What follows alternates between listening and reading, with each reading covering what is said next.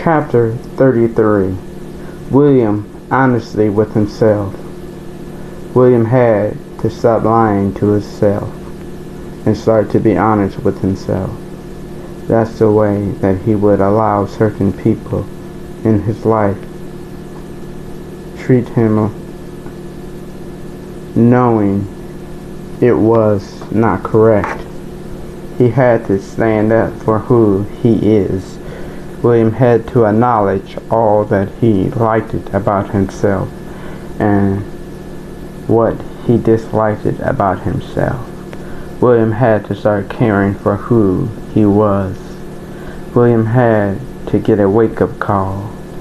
God done that woke William up to see the light. He had to start to be truthful with himself on what he has done in his life, how he had feelings that it was okay to share with them, that he was a person that he couldn't live for somebody else if he had to leave for himself. That he would hurt people feelings because of the change that he is getting ready to make. It would be the best thing that have ever has been done in his life. He had to start living the life that he always dreamed that was his.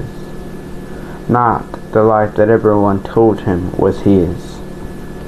He would have to be bold to a point that people would see they had to respect him that he would no longer let people walk over him, that he was somebody, he is somebody in his life, will always show who he is. He may have to get aggressive, but he doesn't have to live the level that God didn't want planned for his life he had to learn that he doesn't always have to be mean. He's able to kill people with emotional type of kindness. That he had a purpose each and every day to wake up for. That he can have joy in this world through some of the most roughest times of his life. He will want to, in this chapter, let people know you are who you let yourself be. You are someone who has a purpose in life.